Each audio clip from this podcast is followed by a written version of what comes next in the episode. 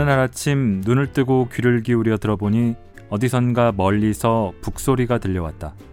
아득히 먼 곳에서, 아득히 먼 시간 속에서 그 북소리는 울려왔다. 아주 가냘프게. 그리고 그 소리를 듣고 있는 동안 나는 왠지 긴 여행을 떠나야만 할 것 같은 생각이 들었다. 골라듣는 뉴스룸 책 읽는 순간 북적북적입니다. 저는 심영구 기자입니다. 자, 긴 연휴가 거의 끝나갑니다. 아, 사실 녹음하는 지금 이 시점엔 아직 연휴가 시작되지 않았습니다만 이 장기 연휴를 즐기셨든 연휴에 힘든 일이 많으셨든 혹은 쉬지 못하고 일해야 했든 이 팟캐스트 듣는 시간이 약간은 위안이 됐으면 합니다. 이 처음에 읽은 글은 저도 드디어 하루키의 책을 가져왔습니다. 아, 소설은 아니고 에세이인데요. 유럽 여행 에세이인 먼 북소리입니다. 제가 갖고 있는 책은 초판이 2004년에 나온 건데 그것도 이미 13년 전입니다만 이 하루키가 이 여행을 다닌 것은 1980년대 후반입니다. 30년쯤 전이네요. 이 팟캐스트가 업로드 됐을 때는 이미 결과가 나왔을 테지만 몇 년째 후보로 거론되는 노벨 문학상 이번에는 어떨까요? 과감하게 하루키는 이번에도 받지 못했을 것이라고 말해보겠습니다. 하루키든 고운 신이든 황석영 작가든 노벨 문학상을 꼭 받아야 하는 건지는 모르겠습니다. 하여튼 낭독을 허가해준 출판사 문학사상사에 감사드립니다. 각설하고 이 에세이는 80년대 후반의 이 제목에서처럼 먼 북소리를 들은 하루키가 일본을 떠나 해외에서 살았던 3년간의 이야기입니다. 이야기를 담고 있습니다. 이탈리아 로마, 그리스 아테네, 그리고 그리스의 몇몇 섬들, 또 시실리와 핀란드 헬싱키, 오스트리아까지 여러 군데 여행을 다닌 이야기를 담고 있는데요. 먼저 머릿말을 왜 여행을 떠나게 되는지 그 부분을 좀 읽겠습니다.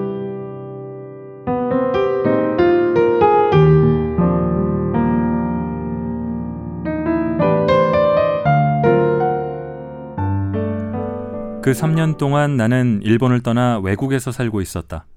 그렇다고 해서 3년간 전혀 일본에 돌아온 적이 없었다는 말은 아니다. 업무상 필요도 있고 해서 몇 차례 귀국하기도 했다. 외국에 있는 동안 써두었던 원고를 출판사에 넘겨주고 또 몇 권의 책을 출판할 준비를 하기 위해 최소한 1년에 한 번 정도는 일본으로 돌아와야 했다. 하지만 그 외에는 대부분의 기간을 나는 유럽에서 지냈다. 그리고 당연한 일이지만 그동안에 3살 더 나이를 먹었다. 구체적으로 말하면 37살에서 40살이 된 것이다. 40살이라는 나이는 우리의 인생살이에서 꽤 중요한 의미를 지니는 인생의 고비가 아닐까 하고 나는 오래전부터, 오래전부터라고는 해도 30살이 지난 후부터지만 줄곧 생각해왔다. 특별히 뭔가 실제로 근거가 있어서 그렇게 생각한 건 아니다. 또는 40살을 맞이한다는 것이 구체적으로 어떤 일인지 미리미리 예측하고 있던 것도 아니다. 하지만 나는 40살이란 하나의 큰 전환점이어서 무엇인가를 선택하고 무엇인가를 뒤에 남겨두고 가는 때가 아닐까 하고 생각했다. 그리고 일단 그런 정신적인 탈바꿈이 이루어지고 난 후에는 좋든 싫든 다시 돌이킬 수 없다. 시험해봤지만 여전히 마음에 들지 않으니 다시 이전의 상태로 돌아갑니다. 라고 할 수는 없는 일이다. 세월이란 앞으로만 나아가는 톱니바퀴라고 나는 막연히 그렇게 느끼고 있었다. 정신적인 탈바꿈이란 어쩌면 이런 것이 아닐까 하고 나는 생각했다. 마흔 살이란 분수령을 넘음으로써 다시 말해서 한 단계 더 나이를 먹음으로써 그 이전까지 불가능했던 일들이 가능하게 될지도 모른다. 물론 그것은 그 나름대로 멋진 일이다. 하지만 동시에 이렇게도 생각했다. 새로운 것을 얻는 대신에 그때까지 비교적 쉽게 할 수 있었던 일을 앞으로 할 수 없게 되어버리는 것은 아닐까 하고. 그것은 예감과 같은 것이었다. 그러나 30대 중반을 지날 무렵부터 그 예감은 나의 몸속에서 조금씩 부풀어 갔다. 그렇기 때문에 그런 변화가 오기 전에, 즉, 내 자신 속에서 정신적인 탈바꿈이 이루어지기 전에 뭔가 한 가지 보람 있는 일을 남기고 싶었다. 아마도 나는 이제 더 이상 이런 종류의 소설은 쓰지 않을 것이다. 쓸 수 없을 것이다.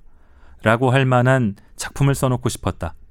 나이를 먹는 것은 그다지 두렵지 않았다. 나이를 먹는 것은 내 책임이 아니다. 누구나 나이는 먹는다. 그것은 어쩔 수 없는 일이다. 내가 두려웠던 것은 어느 한 시기에 달성해야 할 무엇인가를 달성하지 않은 채로 세월을 헛되이 보내는 것이었다. 그건 어쩔 수 없는 일이 아니다. 그것도 내가 외국으로 나가려고 생각한 이유 중 하나였다. 일본에 그대로 있다가는 일상생활에 얽매여서 그냥 속절없이 나이만 먹어버릴 것 같았다.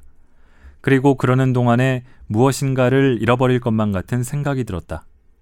나는 말하자면 정말로 생생하게 살아있음을 실감할 수 있는 시간을 갖고 싶었지만 그런 생활은 일본에서는 불가능할 것처럼 느껴졌던 것이다. 물론 사람은 어디에 있든 한살 한 살 나이를 먹어가게 마련이다. 그것은 일본에 있든 유럽에 있든 어디서나 마찬가지다. 나이를 먹는다는 것은 그런 것이다. 반대로 말하자면 일상생활에 얽매여 그럭저럭 나이를 먹을 수 있기 때문에 사람들은 그나마 제정신을 유지할 수 있는 것이다. 나도 이미 마흔이 되어버린 지금은 그렇게 생각한다. 하지만 3년 전만 해도 나는 그렇게 생각하지 않았다. 지금 이렇게 일본으로 돌아와 책상 앞에 앉아서 유럽에서 지낸 3년 동안의 일을 생각해보면 무척 신기하게 느껴진다. 돌이켜보면 거기에는 묘하게 뭔가 빠진 듯한 느낌이 든다. 질감이 있는 공백, 일종의 부유감 혹은 유동감. 그 3년간의 기억은 부유력과 중력 사이의 골짜기를 흐르며 방황하고 있다. 그 세월은 어떤 의미에서는 잃어버린 것이다. 하지만 어떤 의미에서는 그것은 내 내부의 현실 속에 단단하게 매달려 있다. 나는 그 기억의 존재를 분명하게 몸 어딘가에서 계속 느끼고 있다. 기억의 긴 손이 비현실의 어둠 속 어딘가에서 뻗어나와 현실의 나를 움켜잡고 있다. 나는 그 질감의 의미를 누군가에게 전하고 싶다. 그렇지만 나는 그런 기억의 질감을 전할 만한 적당한 언어를 알지 못한다. 그것은 어떤 종류의 마음가짐이 그렇듯이 아마도 비유적인 총체로서 나타낼 수밖에 없는 것이다.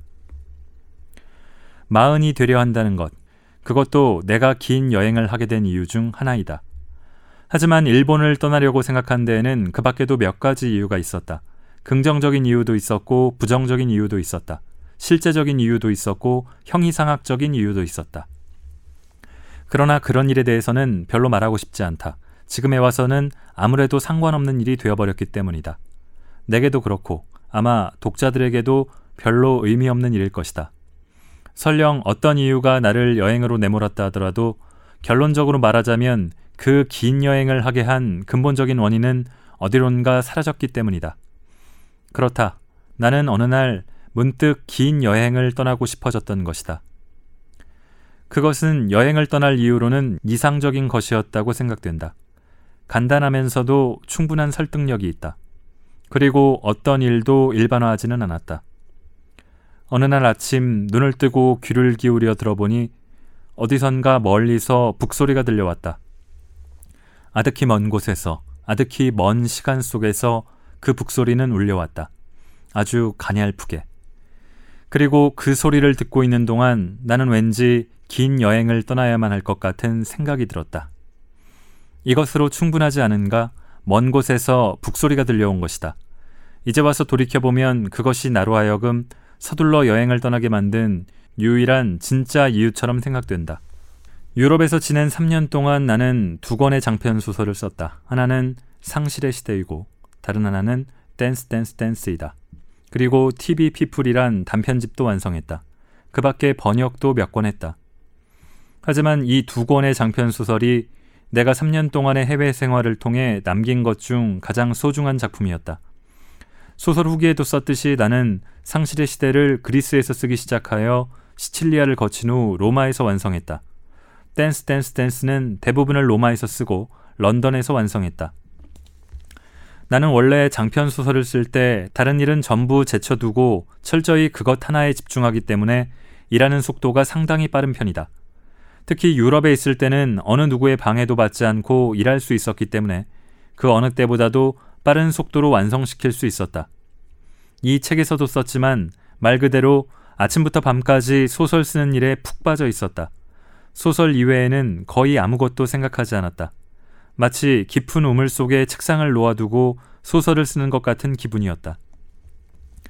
그래서인지 내게는 이 두 권의 소설에는 숙명적으로 이국의 잔영이 배어들어 있는 것처럼 느껴진다. 그 이국적인 마을에서 우리, 즉 나와 아내는 철저하게 고독했다.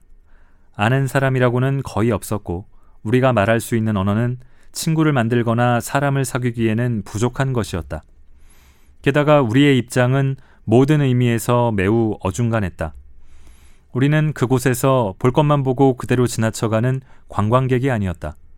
그렇다고 그곳에 뿌리를 내리고 생활의 터전을 일구어갈 사람도 아니었다. 또한 우리는 어떤 회사나 단체에도 소속되어 있지 않았다. 우리는 굳이 표현하자면 상주하는 여행자였다. 본거지로서 로마에 주소를 두고 있었지만 마음에 드는 곳이 있으면 그곳에서 부엌이 있는 아파트를 빌려 몇 개월간 생활하고 또 다른 곳으로 가고 싶으면 장소를 옮기는 것. 그것이 우리의 생활이었다. 그렇게 고립된 이국 생활, 결국은 스스로 원했던 것이었지만 그 이국 생활 속에서 나는 묵묵히 소설을 써나갔다.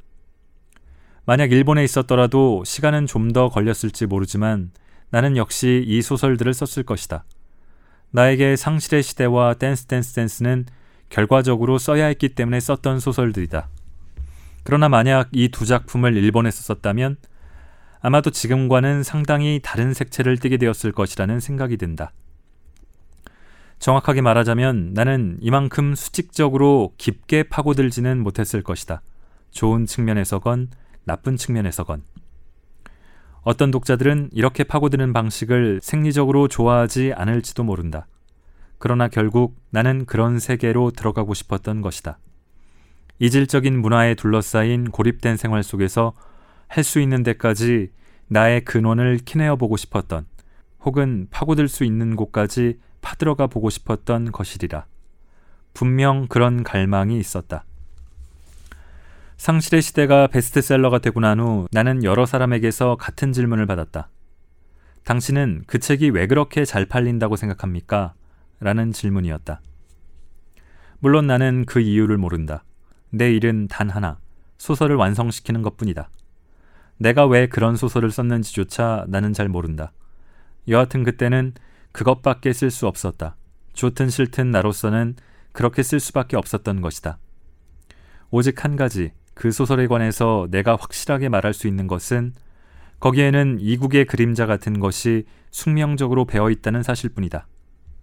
소설을 쓰지 않을 때에는 주로 번역을 했다. 그리고 그것과 병행해서 다양한 여행 스케치를 일정 양씩 써나갔다. 여기에 수록된 글들이 바로 그 스케치이다. 나는 그때그때의 기분에 따라 여러 가지 문체로 글을 썼다. 개인적인 즐거움을 위해 쓴 것도 있고 어쩔 수 없는 독백도 있다. 문장 연습을 목적으로 썼던 것도 있고 잡지에 게재했던 단편도 몇 개 있다. 그러나 기본적으로 이 글들은 친한 사람들에게 편지를 쓰는 기분으로 썼다. 그렇기 때문에 전체적으로 일관된 시점이나 주제가 있는 것은 아니다. 상주하는 여행자의 시점에서 하루하루 생활하면서 어떤 일이 있었고 어떤 곳에 갔고 어떤 사람을 만났다는 식으로 마음 내키는 대로 썼다. 여기에 엮은 글들은 원칙적으로는 단순한 스케치를 모은 것이다. 그 단편적인 글 하나하나에 특별한 의미는 없을지도 모른다. 그러나 독자 여러분에게 이해를 바라고 싶은 것은 나로서는 아무튼 이 글을 계속 써왔다는 자체에 도중에 이어지지 않는 부분이 있기는 하지만 계속 쓴다는 행위 그 자체에 의미를 두고 있다는 점이다. 유럽을 방랑하던 나와 방랑하기 이전의 나는 이 일본어 글을 매개체로 하여 마음이 이어지고 있었다. 그렇게 해서 나는 자신을 유지하기 위해서 계속 문장을 써나가는 상주적 여행자였다.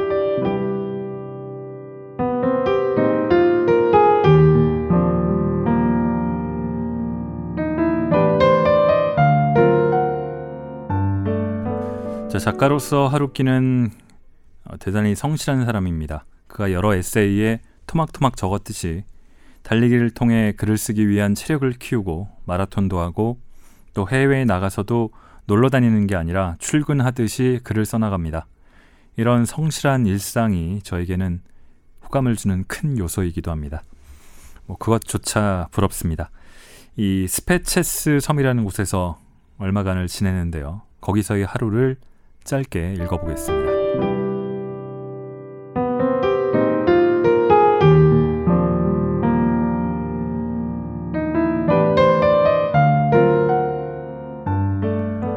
철진한 그리스 섬에서 보내는 소설가의 생활이 어떤 것인지 하루 일과를 간추려서 써보려고 한다.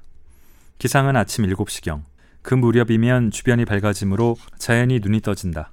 혹시 그때를 지나치더라도 7시 30분에는 근처의 교회에서 심술이라도 부리듯이 땡땡 종을 쳐대기 때문에 싫어도 일어나게 된다. 아내는 아침에 일어나기 힘들어하기 때문에 아침 식사는 항상 내가 준비한다. 아침 식사 자리에서 아내는 대개 꿈 이야기를 한다. 아무개가 꿈에 나타나서 이렇게 저렇게 했다는 식이다. 때때로 나도 등장하는데 실수를 저지르기도 하고 건물 옥상에서 떨어지기도 한단다. 그러나 어차피 그건 남의 꿈이므로 내가 알 바 아니다. 저런, 그래? 정말? 하고 맞장구 쳐 주는 동안 식사가 끝난다. 아침 식사를 마치면 근처를 한 바퀴 달린다. 짧게는 40분에서 길게는 100분 정도. 돌아와서 샤워를 하고 일하기 시작한다. 이번 여행 중에 끝마치려고 생각하는 일은 번역 두 편과 여행 스케치와 새로운 장편 소설이다. 그래서 전혀 한 가지가 않다. 내 원고를 한참 쓰다가 실증이 나면 번역을 한다. 그러다가 번역 작업에 실증이 나면 이번에는 다시 내 원고를 쓴다. 비 오는 날에 노천에서 하는 온천욕과 같다. 현기증이 나면 탕에서 나오고 몸이 식으면 다시 탕으로 들어가는 것처럼 이런 반복 작업이 언제까지나 계속된다. 11시경까지 일을 하고 난 후 산책을 겸해 아내와 둘이서 마을로 쇼핑하러 간다. 마을 중심까지는 해안을 따라 어슬렁어슬렁 걸어도 15분 거리다. 길 왼편은 바다이고 오른편에는 19세기에 세워진 오래된 집들이 길게 늘어서 있다. 바람만 강하지 않으면 상당히 기분 좋게 걸을 수 있는 코스이다. 갈매기가 우아하게 하늘을 날고 낮은 파도가 후미에 떠 있는 보트를 부드럽게 흔들고 고양이가 방파제에 앉아서 햇볕을 쬐고 있다. 어떤 책에 따르면 옛날에는 이 해변가에 길은 없었고 오른편에 들어선 집들은 베니스처럼 직접 바다의 면에 있어 각각 전용 선착장을 가지고 있었다고 한다. 이 도로가 생긴 것은 20세기에 들어선 후의 일이다. 도로를 따라서 스낵바며 선물의 집이며 카페가 드문드문 있지만 이 계절에는 모두 문이 닫혀 있다. 격자창을 통해 선물의 집의 어두운 안쪽을 들여다보면 인형이며 벽걸이, 복제 그릇 등과 같이 어디서나 볼 수 있는 선물들과 함께 기묘한 모양의 가늘고 긴 병이 몇 개 보인다. 병 속에는 마치 뱀술처럼 뱀이 담겨 있다. 뱀은 입을 딱 벌린 채로 죽어 있다. 그것이 도대체 무엇인지는 모르지만 문을 닫은 선물의 집의 어두운 상점 안에 진열되어 있는 독사의 시체가 마치 트루먼 카포티의 단편 소설에 나오는 광경처럼 요염하며 고딕적이다.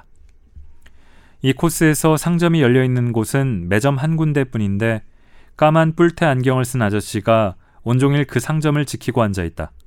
이 사람은 하쿠오도의 다카하시 씨와 얼굴 생김새가 닮아서 우리는 일단 그를 다카하시 씨라고 부르기로 했다. 다카하시 씨는 참 재미있는 사람이다. 우선 이 사람의 얼굴에는 표정이 일체 없다. 웃지도 않고 곤란한 표정을 짓지도 않고. 아무튼 언제 어느 때 보아도 항상 같은 얼굴이다.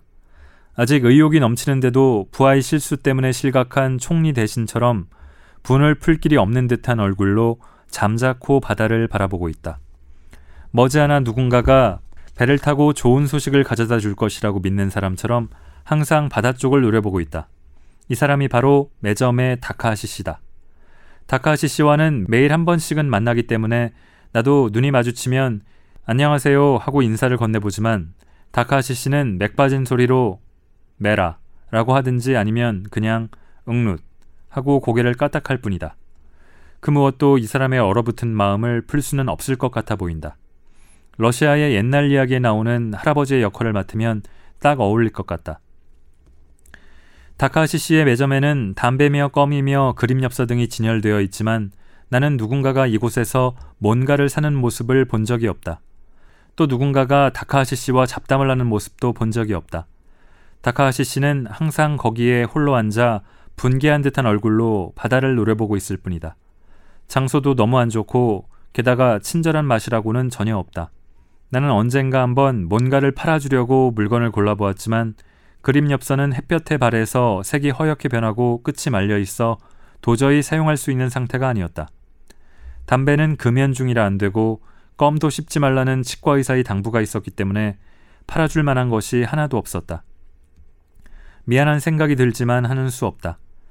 다카하시 씨의 매점은 그런 곳이었다.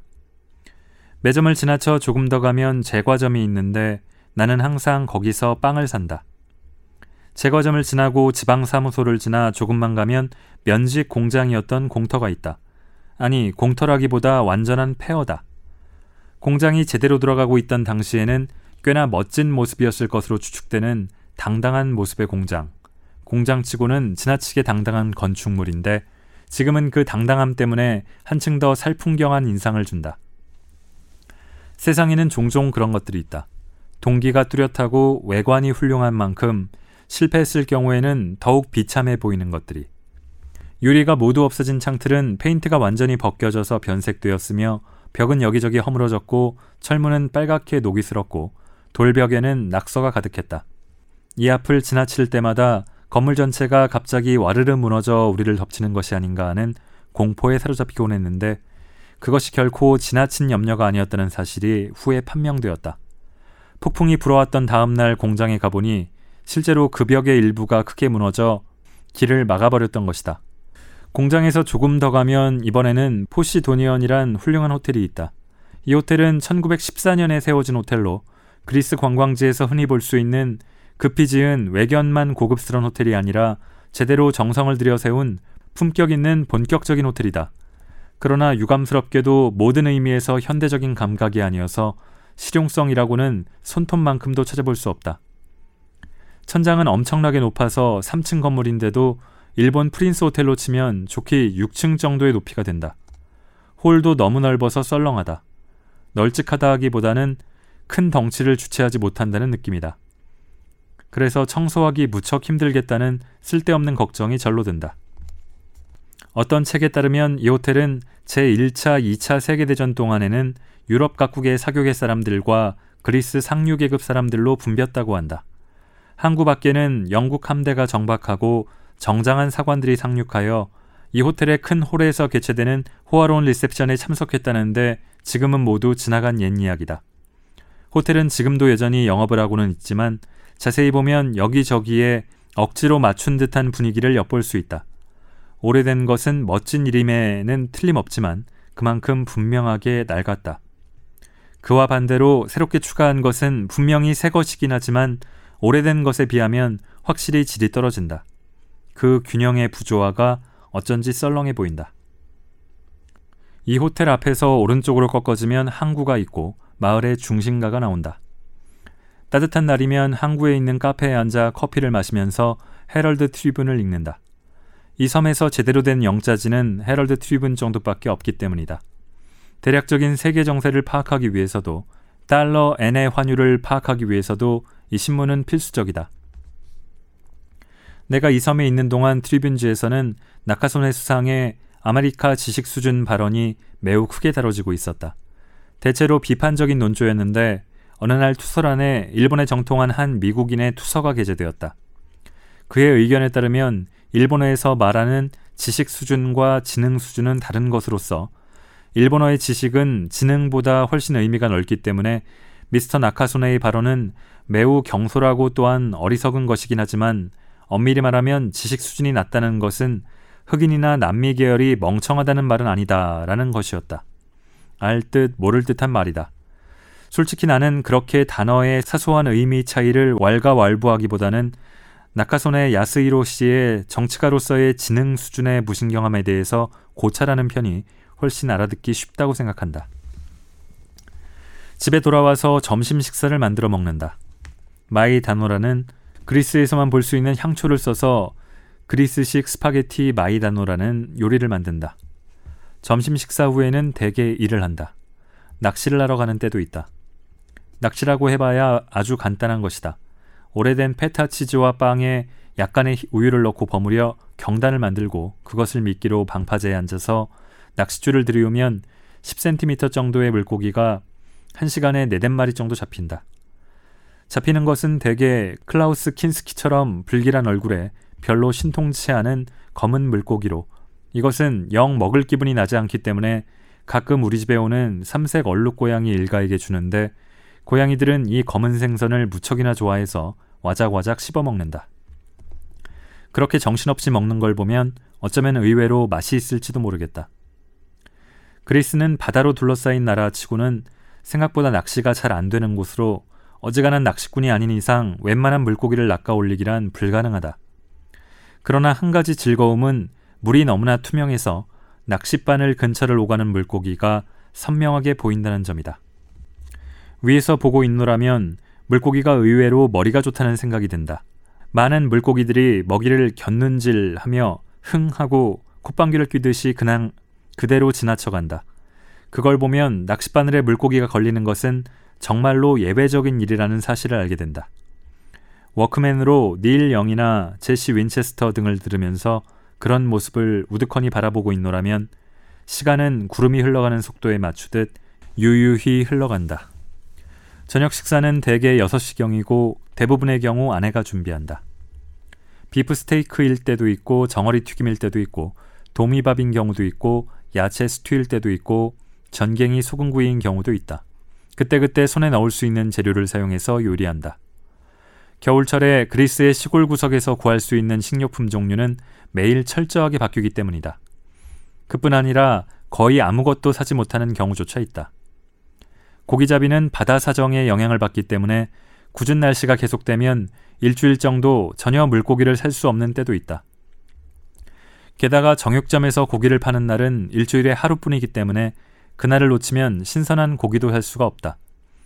바다가 사나우면 육지에서 야채를 운반해 오는 배도 운행을 정지한다.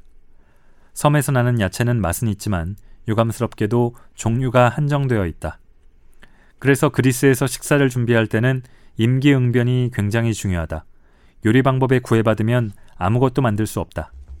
너무 재료가 없거나 혹은 요리를 하기가 번거로운 밤에는 근처 파트라리스의 식당에 가서 식사를 한다.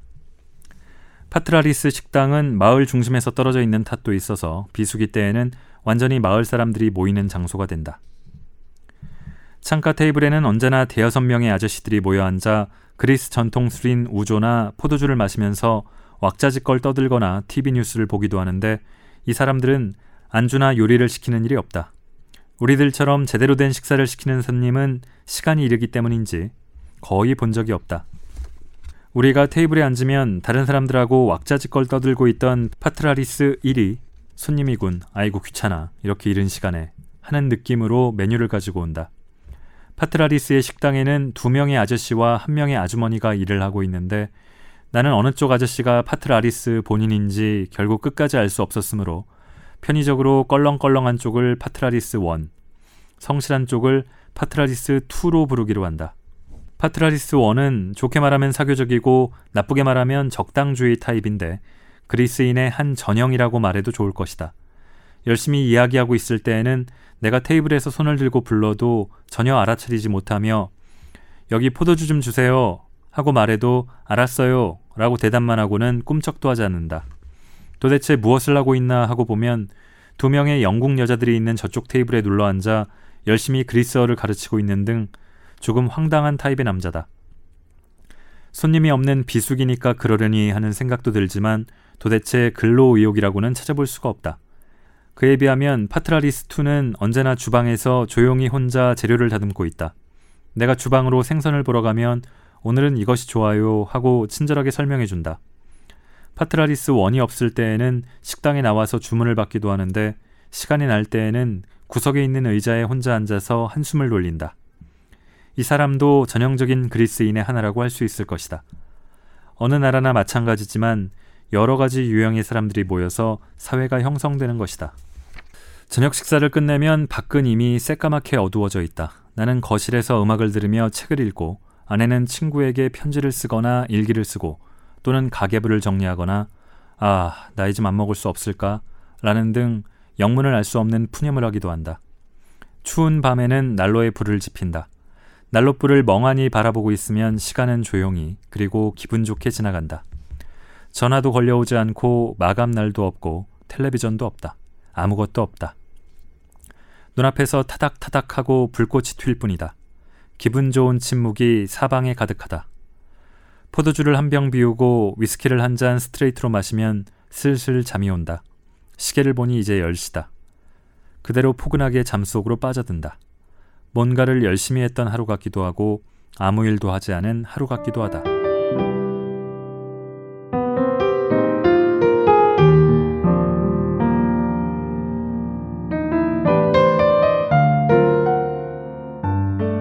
굉장히 성실하다고 했는데 다시 읽으면서 생각해 보니까 아침에 일찍 일어나서 오전에 잠깐 일을 하고 그 다음에는 그냥 어슬렁 어슬렁 노는 것 같기도 합니다. 자 서두에 얘기했듯이 하루키는 이 3년의 여행 기간에 두 편의 장편 소설과 한 편의 수필집 그리고 이 여행 에세이로 묶이는 토막글들을 쓰고 번역도 하고 뭐 그렇게 바쁜 나날을 나름대로 보내는데요.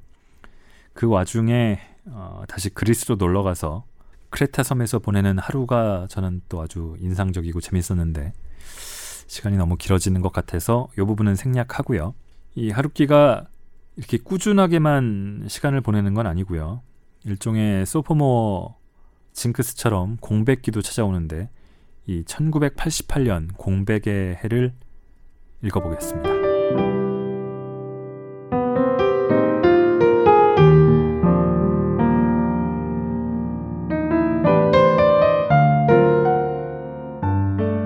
처음에도 이야기했듯이 나는 이 책, 말하자면 여행기를 내기 위해 스케치 같은 단편적인 글을 조금씩 써두었는데 1988년에는 그런 스케치를 단 한 장도 쓰지 못했다.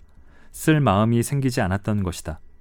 그해 초에는 댄스 댄스 댄스를 쓰느라 매우 바빴고 다 쓰고 난 후 한동안은 허탈감에 빠져 있었다. 그리고 일본에 돌아오자 그 허탈감은 곧 혼란스러운 무력감으로 바뀌었다. 그 해가 거의 저물 때까지 나는 아무것도 쓸 수 없었다. 말하자면 공백의 해였다. 그러나 이 책은 내 행동을 단계적으로 기록한 것이므로 1988년 4월부터 10월까지 일어났던 일에 대해서 아주 간단하게나마 써두는 편이 좋을 것이다. 4월에 나는 일본으로 돌아와서 이미 인쇄소에서 보내온 댄스 댄스 댄스의 최종 원고를 점검했다. 그리고 TBS 브리타니카에서 스콧 피츠제럴드 북이라는 피츠제럴드에 대한 글과 번역을 모아 책을 내고 운전면허를 땄다. 그때까지는 면허가 없어도 크게 불편하지 않았지만 가을에 자동차로 터키를 일주할 계획을 세웠기 때문에 큰맘 먹고 결심했던 것이다. 게다가 유럽에서는 자동차가 없으면 어디를 가나 굉장히 불편했다. 매일 야마노테 선을 타고 교습소까지 왔다 갔다 한 결과 한 달 만에 면허증을 손에 넣었다. 이렇게 해야 할 일들을 대충 마무리 짓고 나서야 간신히 그렇게도 원하던 하와이로 가서 한 달가량을 멍하니 지냈다. 몸을 쉬게 하면서 말 그대로 따뜻하게 보낸 여행이었다. 그만큼 로마의 겨울 추위가 뼛속까지 스며들어 있던 것이다. 나는 그동안 줄곧 혼다 어코드 렌터카를 빌려서 운전 연습을 했는데 한 번은 후진하다 주차장 기둥에 부딪혀서 오른쪽 테일 램프가 산산조각 나기도 했다. 그러나 아무리 몸을 따뜻하게 해도 냉기는 사라지지 않았다. 돌이켜보면 이 해는 우리 부부에게 그다지 좋은 해는 아니었던 것 같다. 일본으로 돌아오자 상실의 시대는 엄청난 베스트셀러가 되어 있었다. 줄곧 외국에 있어서 국내 사정을 잘 몰랐기 때문이기도 하지만 오랜만에 일본에 돌아와 자신이 유명인이 되어 있는 것을 알고는 나는 뭐랄까 어안이 벙벙해졌다. 신문의 베스트셀러 목록을 보면 어느 서점에서나 상실의 시대가 1위였다. 고단샤 사옥에는 빨간색과 초록색의 화려한 현수막이 걸려 있었다. 나는 볼 일이 있어 때때로 에도가와 바시에서 고코쿠지까지의 길을 지나가야 했는데 그 현수막을 볼 때마다 너무 부끄러워서 늘 못 본 척했다. 그해 가을에 나온 댄스 댄스 댄스도 순조롭게 베스트셀러가 되었다.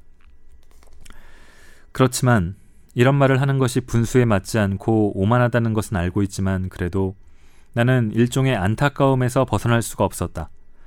무엇이 안타까운지는 잘 모르지만 내가 있을 곳을 찾을 수 없을 것 같았다. 여러 가지 것들을 잃어버린 것 같은 기분이었다. 책이 50만 부 팔렸을 때 나는 물론 기뻤다.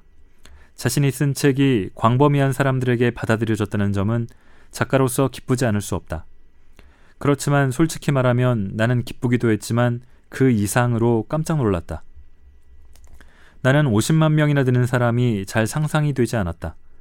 독자로서도 상상할 수 없을 뿐더러 단지 인간의 숫자로서도 상상할 수 없었다. 10만 정도 사람이라면 나도 대충 상상이 간다. 하지만 50만이 되면 내 능력 밖의 일이 된다. 그 후로는 더 심해졌다. 100만, 150만, 200만. 그것들은 내게는 실체를 갖지 않은 단지 거대한 숫자에 지나지 않았다. 매우 이상한 일이지만 소설이 10만 부 팔리고 있을 때는 나는 많은 사람들에게 사랑받고 호감을 받으며 지지를 얻고 있는 것 같은 느낌이 들었다. 그런데 상실 시대가 백 몇십만 부나 팔리고 나자 나는 굉장히 고독했다. 그리고 내가 많은 사람들에게 미움을 받고 있는 것처럼 느꼈다. 왜 그랬을까? 표면적으로는 모든 일이 잘 되어 가고 있는 것처럼 보였지만 실제로는 그때가 내게는 정신적으로 가장 힘든 시기였다. 몇 가지 안 좋은 일, 재미없는 일도 있고 해서 마음이 상당히 냉랭해져 있었다. 지금 생각하면 결국 나는 그런 상황에 놓이는 것이 체질에 맞지 않았던 것이다. 그런 성격도 못 될 뿐더러 그런 그릇도 되지 못했다.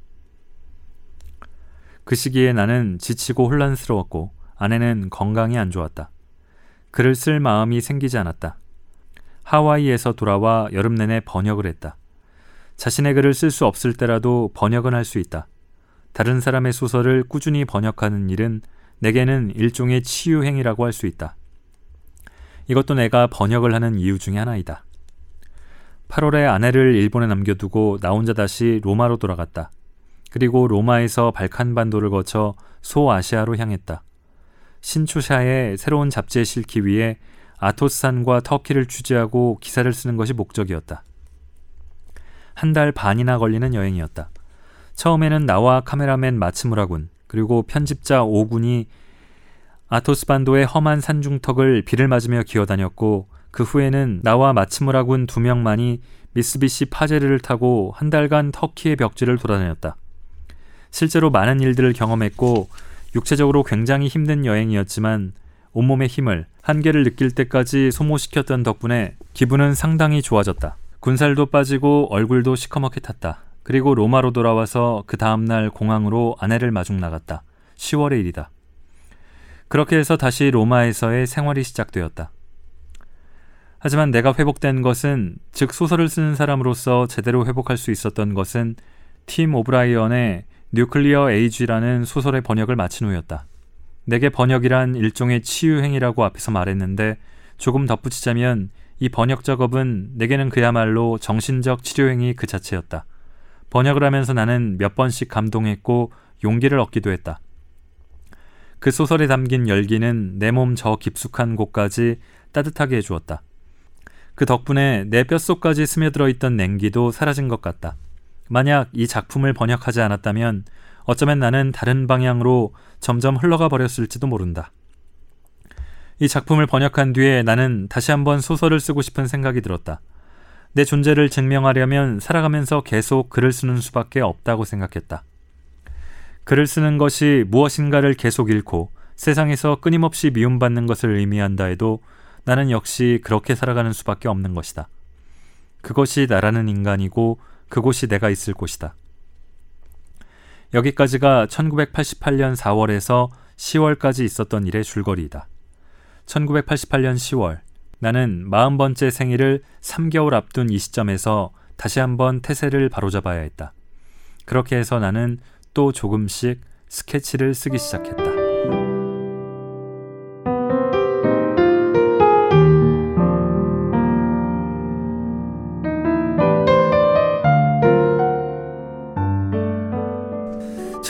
저 굉장히 이 여행에서 특히 그리스와 로마에서의 여행 살아가는 대목을 저는 굉장히 재밌게 읽었는데 어째 골라가지고 읽으면서 보니까 그 재밌는 부분들만 쏙쏙 빼놓고 읽고 있는 게 아닌가 하는 생각이 좀 들기도 합니다.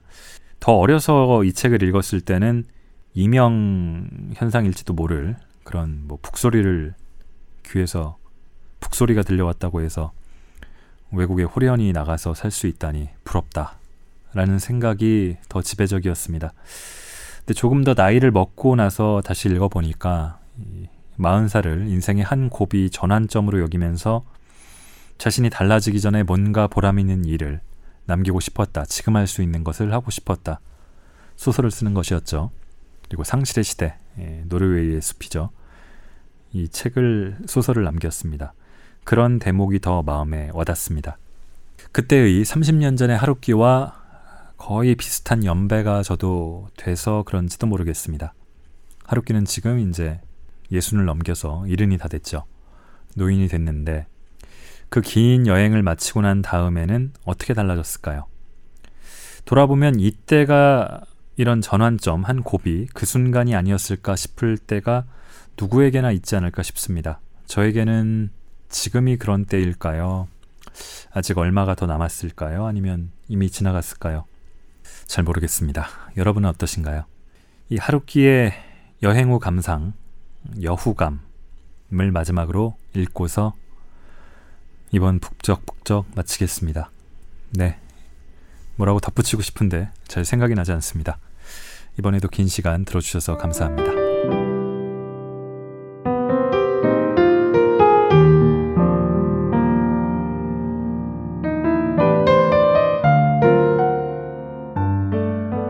유럽에서 보낸 3년의 의미는 도대체 무엇이었을까 하고 나는 생각한다. 이런저런 일을 겪은 후 결국 본래의 위치로 돌아온 것일 뿐 달라진 건 없지 않을까 하는 생각이 들 때도 있다. 나는 말하자면 상실된 상황에서 이 나라를 떠났다. 그리고 40살이 되어 돌아온 지금도 여전히 그때처럼 나는 상실되어 있는 것처럼 보인다. 무력감은 무력감으로서, 피폐는 피폐로서 그대로 남아있다. 두 마리 벌. 조르지오와 카를로는 지금도 어딘가에 몸을 숨기고 있다. 그들이 예언했던 것처럼 그저 나이만 먹었을 뿐이고 아무것도 해결되지는 않은 것이다. 하지만 이런 생각도 한다. 다시 한번 본래의 위치로 돌아올 수 있었던 것만도 다행이 아닌가. 훨씬 안 좋은 상황이 될 수도 있었다. 라고. 그렇다. 나는 낙관적인 인간인 것이다. 나는 말하자면 자신의 중력을 안정시키기 위해 이 책을 썼다.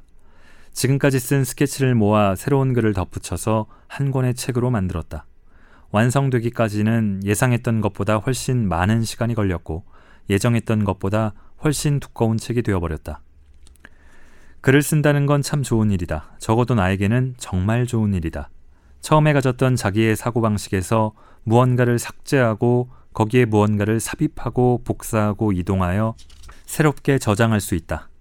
이런 일을 몇 번이고 되풀이하면 나라는 인간의 사고나 혹은 존재 그 자체가 얼마나 일시적이고 과도적인 것인가를 분명히 알 수 있다. 그리고 이렇게 해서 만들어낸 책 자체도 과도적이고 일시적인 것이다. 불완전하다는 의미가 아니다. 물론 불완전할지도 모르지만 내가 과도적이고 일시적이라고 한 것은 그런 것을 의미하는 게 아니다. 내게는 지금도 간혹 먼 북소리가 들린다. 조용한 오후에 귀를 기울이면 그 울림이 귀에서 느껴질 때가 있다. 막무가내로 다시 여행을 떠나고 싶어질 때도 있다. 하지만 나는 문득 이렇게도 생각한다. 지금 여기에 있는 과도적이고 일시적인 나 자신이 그리고 나의 행위 자체가 말하자면 여행이라는 행위가 아닐까 하고 그리고 나는 어디든지 갈 수 있고 동시에 어디에도 갈 수 없는 것이다.